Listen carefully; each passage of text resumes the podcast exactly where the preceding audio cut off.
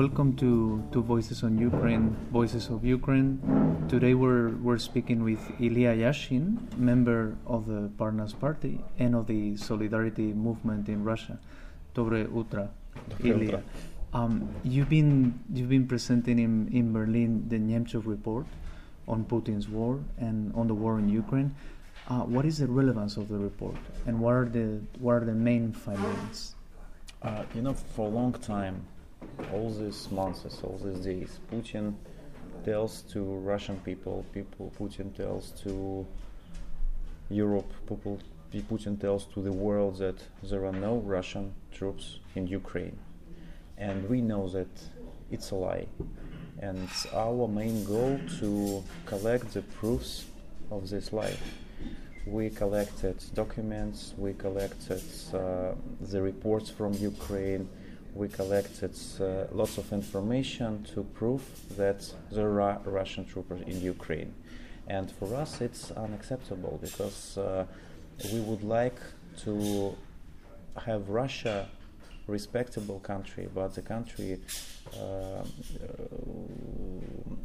but not aggressive country. Mm-hmm. That, that's our goal. That's uh, our vision of uh, Russia's future, and that's why we have a conflict with Putin, and that's why we would like to change public opinion in Russia because many people really do not uh, know mm-hmm. about Russian troopers in Ukraine, about Putin's aggression in Ukraine, and we are uh, going to uh, print many copies of our reports to change opinion in Russia to stop this war.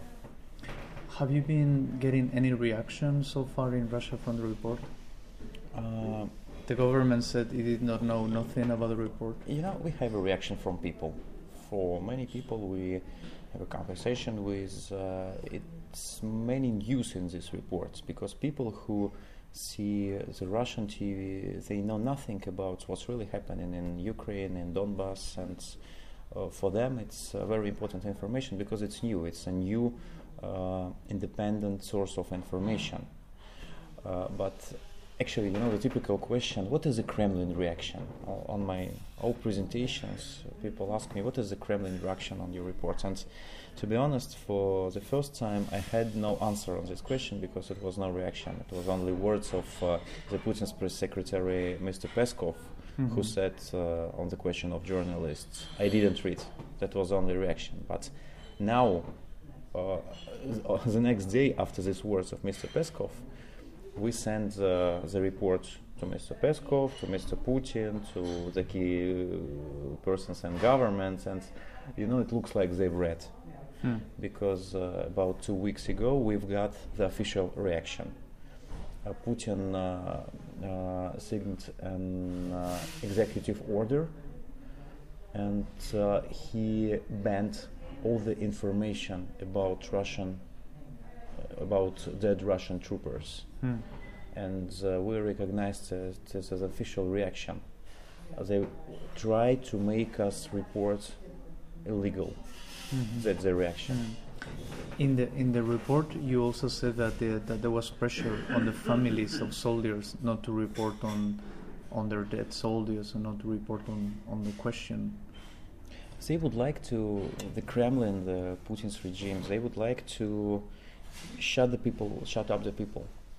Uh, they make a pressure on uh, soldiers. They make a pressure on uh, mothers and fathers, brothers and sisters of the dead soldiers to shut them up.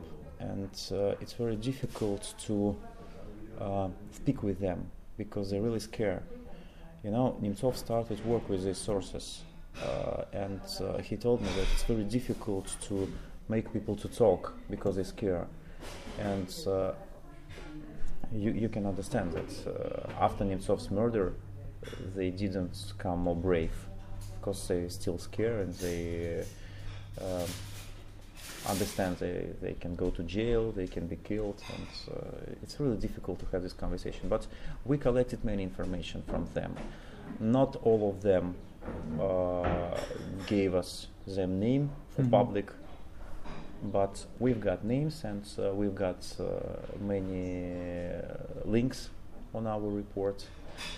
And uh, it was really long and difficult work, but finally we collected all the proofs, uh, especially from including the proofs from uh, the mothers, brothers, uncles, also dead Russian soldiers.